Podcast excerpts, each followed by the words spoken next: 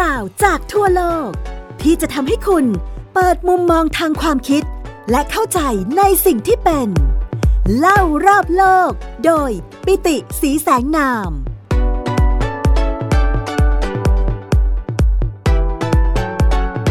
สวัสดีครับ คุณผู้ฟังที่รักทุกท่านกลับมาพบกับผมปิติสีแสงนาม และไทย PBS Podcast เล่ารอบโลกกันในตอนใหม่แล้วนะครับ แน่นอนครับในบรรยากาศของเดือนมกราคมนะครับเราก็คงยังอยู่ในเรื่องเดิมนะครับประเด็นต่อเนื่องนั่นก็คือ 9 ประเด็นเฝ้าระวังปี 2024 ในมิติภูมิรัฐศาสตร์ แล้วก็ภูมิเศรษฐศาสตร์นะครับซึ่งจนถึงตอนนี้เนี่ยนะครับเราคุยกันไปใน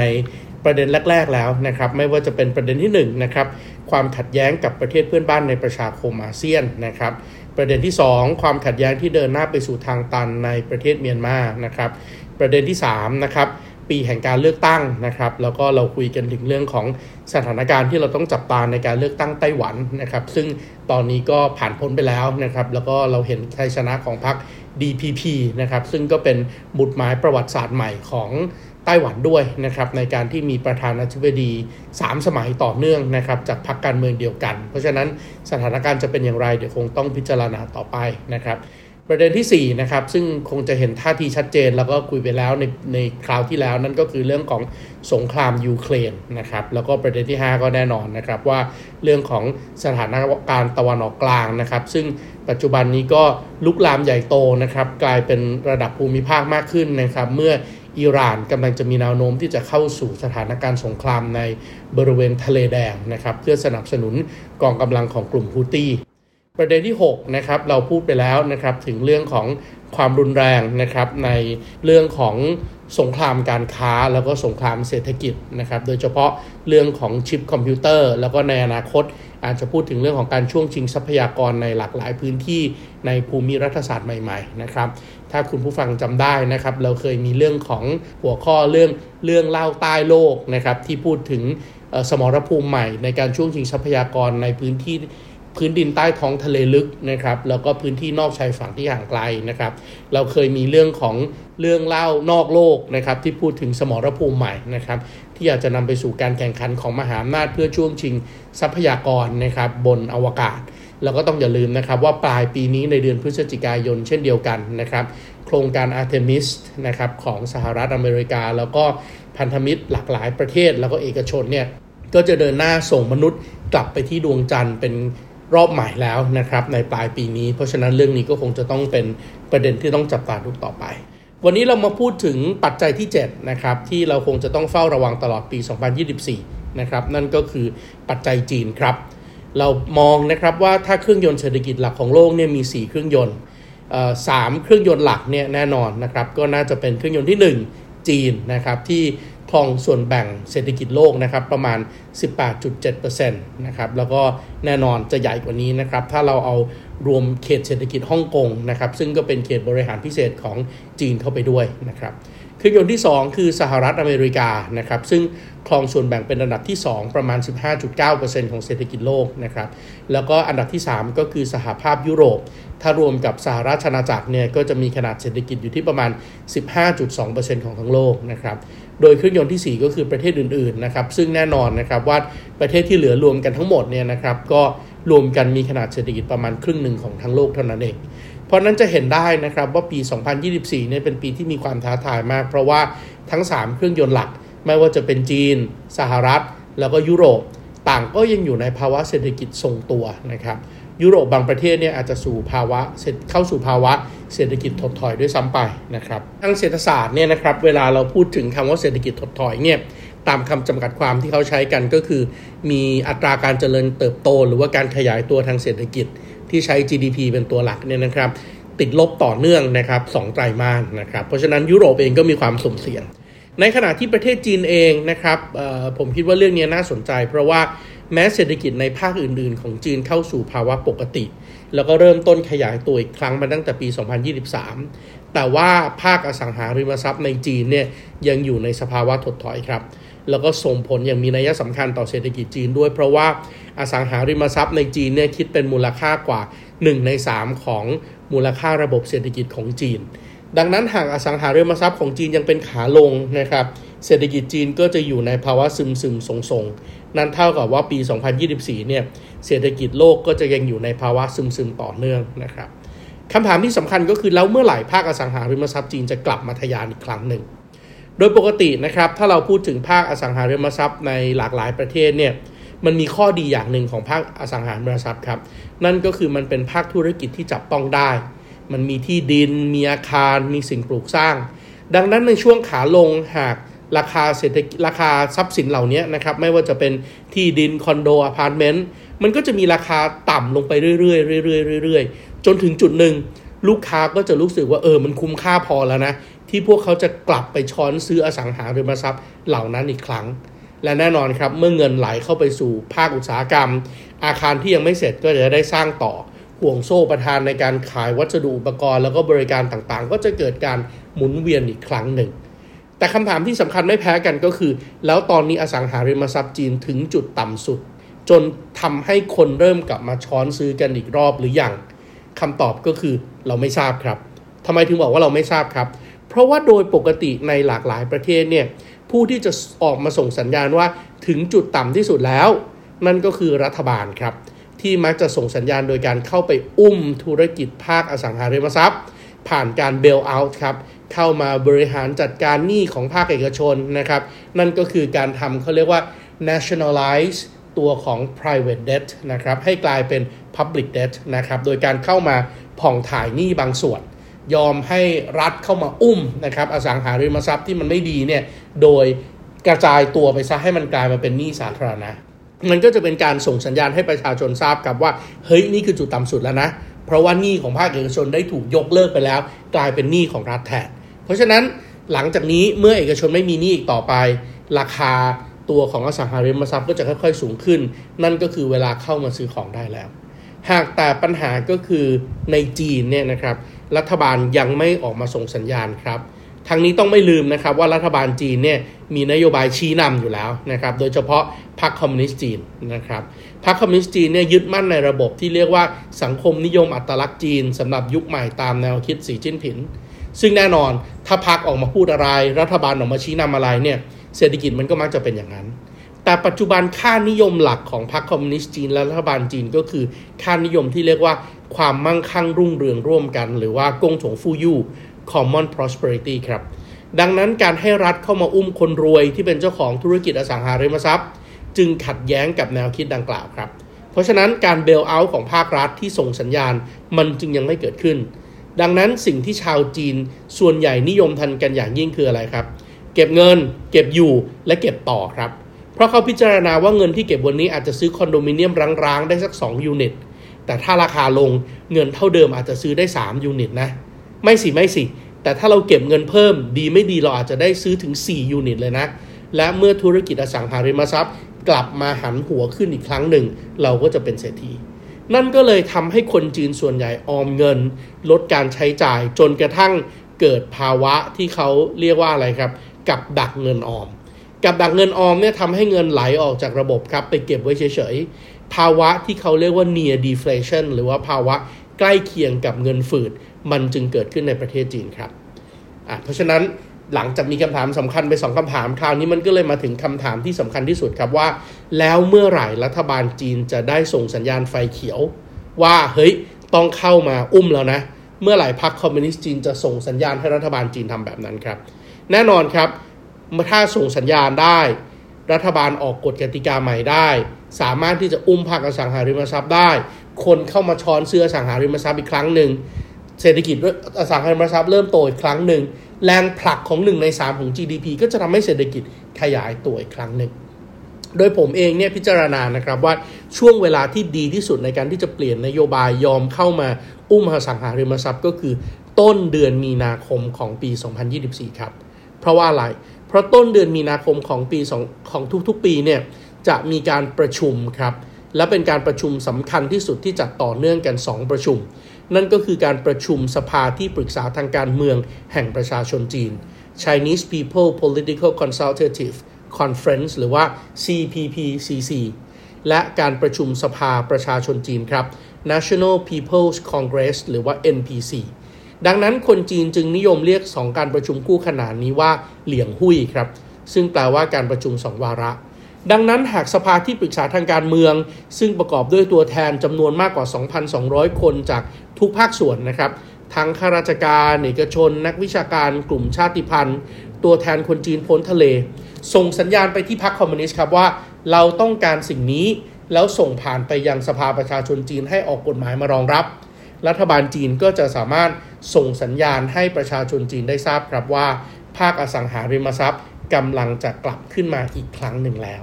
และแน่นอนครับ ถ้าเกิดว่าเริ่มส่งสัญญาณในช่วงที่เป็นเวลาของเดือนไตรมาสสิ้นสุดไตรมาสเดือนที่ 3 ของไตรมาสหนึ่งใช่ไหมฮะประชุม ผลการประชุมเกิดขึ้นก็แน่นอนส่งไปที่รัฐบาล ส่งไปที่พรรคคอมมิวนิสต์ในไตรมาสสองไตรมาสสองบอกให้มีการแก้กฎหมาย การแก้กฎหมายเพื่อที่จะเข้าไปอุ้มได้เนี่ยส่วนใหญ่ก็จะใช้เวลาประมาณสัก 6 เดือน เพราะฉะนั้นกว่าที่กฎหมายจะเรียบร้อย และรัฐบาลจะเข้าไปอุ้มได้จริง ๆ ก็จะเป็นไตรมาส 4 ของปี 2024 ข้อดีของไตรมาส 4 ปี 2024 คืออะไรครับ ข้อดีของไตรมาส 4 ปี 2024 ก็คือหนี้ที่มันมีปัญหาของภาคเอกชนจีนเนี่ยหลังจากที่มันโรโอเวอร์มาหลายไตรมาสไตรมาส 4 จะเป็นไตรมาสที่ยอดหนี้มันลดลงอย่างมีนัยสำคัญครับ ไตรมาส 3 ปี 2024 เนี่ย ยอดหนี้รวมของภาคอสังหาริมทรัพย์ที่ต้องโรโอเวอร์จะอยู่ที่ประมาณ 33,900 กว่าล้านดอลลาร์สหรัฐ แต่ว่าพอถึงไตรมาสที่ 2 เนี่ย มันจะลดเหลือ 20,000 แล้วก็ 115 ล้านดอลลาร์สหรัฐ มันหายไปเลยประมาณ 13,000 ล้านดอลลาร์สหรัฐนะฮะ เพราะฉะนั้นถ้าจะเข้ามาอุ้ม ก็ควรจะอุ้มในช่วงเวลาที่ยอดหนี้มันต่ำจะได้ไม่เป็นภาระของรัฐเยอะ ดังนั้นกระบวนการเหล่านี้ ถ้าส่งสัญญาณออกมาได้ดีและเริ่มอุ้มในเดือนธันวาได้ นั่นแปลว่าปี 2025 เราอาจจะเห็นสัญญาณเศรษฐกิจจีนโตขึ้นอีกครั้งหนึ่งนั่นคือปัจจัยที่ 7 คุณกำลังฟัง เล่ารอบโลก โดยปิติสีแสงนาม ทางไทย PBS Podcast ปัจจัยที่ 8 แน่นอนเราพูดถึงเครื่องยนต์หลักจีนไปแล้ว มันก็ยังเหลืออีก 2 เครื่องยนต์ครับ นั่นก็คือเครื่องยนต์หลักเครื่องยนต์ที่ 2 โดยเฉพาะสหรัฐอเมริกา ประเด็นอะไรหลักที่ต้องจับตาในปี 2024 ที่สำคัญที่สุด ก็แน่นอนนะครับ ประเด็นที่นอกเหนือจากเรื่องของการเลือกตั้งประธานาธิบดีที่จะเกิดขึ้นในเดือนพฤศจิกายนปี 2024 ประเด็นที่น่าห่วงกังวลมากที่สุดก็คือประเด็นในเรื่องของการดำเนินนโยบายการเงินและนโยบายการคลังครับ เพราะที่ผ่านมาเนี่ย นโยบายการเงินและนโยบายการคลังของรัฐบาลสหรัฐเนี่ยมันไม่มีวินัยครับ มันไม่มีความรับผิดชอบในการดำเนินนโยบาย และแน่นอนครับ ประเด็นเหล่านี้ที่เกิดขึ้นโดยสหรัฐเองกำลังจะนำพาให้นานาประเทศลดการพึ่งพาดอลลาร์สหรัฐ แล้วก็หันไปค้าขายโดยใช้เงินสกุลท้องถิ่นมากยิ่งขึ้น หรือแม้กระทั่งอาจจะมีการสร้างความร่วมมือในการวางระบบปริวัติเงินตรา หรือว่า exchange rate regimes ขึ้นมาใหม่ แล้วใช้ในเฉพาะกลุ่มของตน ต้องอย่าลืมนะครับว่าณเดือนธันวาคมปี 2023 สหรัฐมีหนี้สาธารณะสะสมสูงกว่า 33 ล้านล้านดอลลาร์สหรัฐ ในขณะที่ GDP ของสหรัฐในปี 2023 อยู่ที่ 26.95 ล้านล้านดอลลาร์สหรัฐ นั่นหมายความว่าอะไร นั่นหมายความว่าเฉพาะรัฐบาลสหรัฐผู้เดียว รัฐบาลคนเดียวนะครับ ก่อหนี้เกินตัวเกินกว่าที่คนในสหรัฐทั้งประเทศหาเงินไปได้ประมาณ 122.82% 122.82%นะครับ นี่ยังไม่รวมหนี้ภาคเอกชน และในปี 2024 รัฐบาลสหรัฐต้องออกพันธบัตรมา roll over หรือว่าใช้หนี้เก่า เหมือนกดเงินจากบัตรเครดิตใบที่ 2 มาจ่ายยอดขั้นต่ำของบัตรเครดิตใบแรกจำนวนมากกว่า 7.9 ล้านล้านดอลลาร์สหรัฐ และเมื่อรวมกับเงินที่ต้องกู้เพิ่มเพื่อปิดยอดรายจ่ายงบประมาณภาครัฐ ที่ขาดดุลงบประมาณ ขาดดุลงบประมาณนั่นก็คือรัฐบาลมีรายจ่ายมากกว่ารายได้ที่ได้จากการจัดเก็บภาษี รัฐบาลสหรัฐอาจจะต้องออกพันธบัตรหรือกู้เงินเพิ่มเป็นหนี้เพิ่มขึ้นอีกมากกว่า 9 ล้านล้านดอลลาร์สหรัฐ มีหนี้อยู่แล้ว 33 ล้านล้านดอลลาร์สหรัฐนะครับ และต้องกู้เพิ่มอีก 9 ล้านล้านดอลลาร์สหรัฐ ยิ่งร่วมกับสถานการณ์ความไม่มั่นคง สงครามที่เกิดขึ้นทั่วโลก รัฐบาลสหรัฐน่าจะยิ่งมีความจำเป็นที่จะต้องใช้เงินเพิ่ม และอาจจะก่อหนี้มากกว่านี้คำถามที่ตามมาก็คือ ถ้าจะกู้เงินมากมายมหาศาลในขณะที่หลาย ๆ ประเทศ ที่นำโดยจีนมีนโยบายในการลดการถือครองพันธบัตรสหรัฐอย่างมีนัยสำคัญ ก็คือเขารวมกัน จะไม่ปล่อยกู้ให้รัฐบาลสหรัฐอีกต่อไปอะ่ะรัฐบาลสหรัฐจะทำยังไงให้คนกลับมาซื้อ นั่นก็เท่ากับรัฐบาลสหรัฐต้องเสนออัตราดอกเบี้ย ที่เป็นผลตอบแทนของพันธบัตรรัฐบาลในอัตราที่สูงมากๆครับ เพื่อดึงดูดให้ประเทศอื่น ๆ ประเทศเล็ก ๆ กองทุนต่างๆ เข้ามาซื้อพันธบัตรเพื่อหวังผลตอบแทนสูงๆ และหากทำเช่นนั้นคำถามที่ตามมาก็คือ ยอดหนี้สูงขึ้นภาระดอกเบี้ยสูงขึ้น แล้วสหรัฐจะมีปัญญาใช้หนี้ได้หรือไม่ในอนาคต หรือสหรัฐอาจจะต้องใช้นโยบายในการกระตุ้นเศรษฐกิจอีกครั้งหนึ่ง นั่นก็คือการพิมพ์เงินเพิ่ม แล้วเทใส่เข้าไปในระบบ เพื่อเพิ่มปริมาณเงิน ลดอัตราดอกเบี้ยลง หรือสิ่งที่เรารู้จักกันในนาม QE ครับ quantitative easing และแน่นอนครับ หากทำ QE อีก โดยที่ระบบยังมีปริมาณล้นเกิน ยังมีปริมาณเงินล้นเกินอยู่ในระบบอีกกว่า 4 ล้านล้านดอลลาร์ นั่นก็จะยิ่งทำให้เงินเฟ้อรุนแรงกลับเข้ามาอีกครั้งหนึ่ง โดยหลาย ๆสำนักนะครับ มีการประมาณการกันว่า อัตราเงินเฟ้อปัจจุบันของสหรัฐเนี่ยอยู่ที่ประมาณ 3-5%อยู่แล้ว ทั้งที่ก่อนหน้านี้ผู้ว่าธนาคารผู้ว่าการธนาคารกลางของสหรัฐ หรือว่า Federal Reserve เนี่ยแจ้งว่าต้องลดปริมาณเงินขึ้นดอกเบี้ย เพื่อดึงให้เงินเฟ้ออยู่ที่ระดับต่ำกว่า 2%ให้ได้ จะเห็นนะครับว่าสหรัฐกำลังทยานเข้าสู่ทางตันครับ จากนโยบายการเงิน และนโยบายการคลังที่ตัวเองไม่มีความรับผิดชอบ ด้านหนึ่งก็อยากลดดอกเบี้ย เพื่อที่จะทำอะไรครับ ลดดอกเบี้ย เพื่อที่จะกระตุ้นเศรษฐกิจ แล้วก็จะได้กู้เงินได้ด้วยต้นทุนที่ต่ำเป็นการกระตุ้นเศรษฐกิจ แต่อีกด้านหนึ่งก็ต้องขึ้นดอกเบี้ย ลดปริมาณเงิน เพื่อแก้ปัญหาเงินเฟ้อแต่ไม่ว่าจะใช้นโยบายไหนก็ตาม ประชาคมโลกประเทศไทยได้รับผลกระทบครับ นั่นก็คือหากสหรัฐลดดอกเบี้ย เพิ่มปริมาณเงิน ประชาคมโลกและประเทศไทยก็ต้องสุ่มเสี่ยงต่อภาวะเงินเฟ้อ ในทางตรงข้าม หากสหรัฐขึ้นดอกเบี้ย ลดปริมาณเงิน ประชาคมนานาชาติก็ต้องสุ่มเสี่ยงครับ กับการที่ดอกเบี้ยในสหรัฐสูง เงินทุนก็จะไหลออกจากประเทศของตนกลับไปที่สหรัฐ และอัตราแลกเปลี่ยนก็จะแกว่งตัวตลอดทั้งปี 2024 นั่นก็เลยทำให้หลาย ๆ ครั้งเนี่ยเรามองไปข้างหน้าแล้วเราพบว่าปี 2024 เนี่ยถ้าคุณผู้ฟังทำธุรกิจ ปัจจัยหนึ่งที่ต้องเฝ้าระวังอย่างยิ่งเลยก็คือเรื่องของการแกว่งตัวของอัตราแลกเปลี่ยนครับ เพราะฉะนั้นท่านต้องหาการหาเครื่องมือในการลดความเสี่ยงของอัตราแลกเปลี่ยนในธุรกิจของท่านนะครับ แล้วก็แน่นอนครับ นั่นก็จะทำให้อีกหลากหลายประเทศในโลก ต้องเริ่มต้นศึกษาหาแนวทางในการลดการพึ่งพาดอลลาร์สหรัฐ ทั้งนี้ยังไม่รวมนะครับกับการที่สหรัฐออกแบบ เงินของตัวเองให้กลายเป็นเครื่องมือในการบังคับใช้กฎหมายของสหรัฐ นอกพื้นที่ของประเทศสหรัฐ หรือที่เราเรียกว่าอีกกว่าว่าสิทธิสภาพนอกอาณาเขต extraterritorial jurisdictions เพื่อที่จะทำให้กฎหมายของสหรัฐไปบังคับใช้ในประเทศอื่น ๆ แล้วก็ถูกใช้เป็นอาวุธในการบริบทความในการบริหารความขัดแย้งระหว่างประเทศด้วย นอกจากเรื่องที่ผมพูดมาแล้วนะครับ ปัจจัยสุดท้ายอาจจะฉีกออกไปมากหน่อยนะครับ ปัจจัยที่ 9 นั่นก็คือประเด็นวิกฤตการณ์การเปลี่ยนแปลงสภาวะภูมิอากาศ ที่ปัจจุบันกำลังถูกบิดเบือน ภาวะโลกร้อน ภาวะโลกเดือด คือสิ่งที่เกิดขึ้นทั่วโลก ไม่ว่าจะเป็นประเทศร่ำรวย หรือเป็นประเทศยากจน ก็ต่างเผชิญโดยที่ไม่สามารถหลีกเลี่ยงได้ครับ เพราะฉะนั้นภายใต้กรอบอนุสัญญาสหประชาชาติว่าด้วยการเปลี่ยนแปลงสภาวะภูมิอากาศ United Nations Framework Conventions on Climate Change หรือว่า UNFCCC ประเทศภาคีนะครับ193 ประเทศทั่วโลก มีพันธะผูกพันให้ต้องดำเนินการร่วมกันในการแก้วิกฤตครั้งนี้ ซึ่งแน่นอนครับตัวการสำคัญที่ทำให้เกิดก๊าซเรือนกระจก ที่เป็นสาเหตุสำคัญของวิกฤตการณ์การเปลี่ยนแปลงสภาวะภูมิอากาศ คือการใช้พลังงานจากซากพืชซากสัตว์ หรือว่า fossil based energy โดยเฉพาะน้ำมันดิบก๊าซธรรมชาติ และถ่านหินหากแต่เมื่อพิจารณาจากประเด็นความขัดแย้งทางภูมิรัฐศาสตร์และภูมิเศรษฐศาสตร์ที่กล่าวขึ้นมาตั้งแต่ต้น ความขัดแย้งที่เกิดขึ้นทั่วโลกทำให้ทุกประเทศยิ่งต้องสำรองพลังงานครับ และแหล่งพลังงานที่จัดเก็บได้ง่าย ต้นทุนต่ำและแทบจะไม่มีความสูญเสียเลย นั่นก็คือน้ำมันเชื้อเพลิงครับ แน่นอนลองเทียบดูนะครับน้ำมันหรือว่าก๊าซธรรมชาติเนี่ยคุณเก็บใส่ขวด คุณเก็บใส่ถัง เก็บไว้ได้อีก 50 ปี คุณเปิดถังมา คุณก็ใช้น้ำมันนั้นได้ พกไปใส่ในเรือรบพกไปใส่ในเรือดำน้ำพกไปวนเครื่องบินทำได้หมด แต่ปัญหาของพลังงานทางเลือกอย่างเช่น พลังงานจากแสงอาทิตย์ พลังงานจากคลื่นความร้อนใต้พิภพพลังงานจากคลื่นน้ำในทะเล พลังงานจากกระแสลมคำถามคือจะเก็บยังไง มันปั่นไฟได้ก็จริง มันได้ไฟฟ้ามาก็จริง แต่จะจัดเก็บไฟฟ้านั้นไปอย่างไร เพราะว่าเทคโนโลยีการจัดเก็บพลังงานหรือแบตเตอรี่ มันไม่ได้พัฒนาไปขนาดนั้นครับ เพราะฉะนั้นสิ่งที่เกิดขึ้นก็คือ ทุกประเทศท่ามกลางความไม่มั่นคงทางด้านสงคราม ความไม่มั่นคงทางด้านเศรษฐกิจ ต่างก็ต้องขยายปริมาณปิโตรเลียมสำรองเชิงยุทธศาสตร์ครับ strategic petroleum reserve หรือว่า SPR เพราะต้องอย่าลืมนะครับว่ารถถังเรือลบเรือดำน้ำเครื่องบินลบล้วนแล้วแต่เติมน้ำมันนะครับ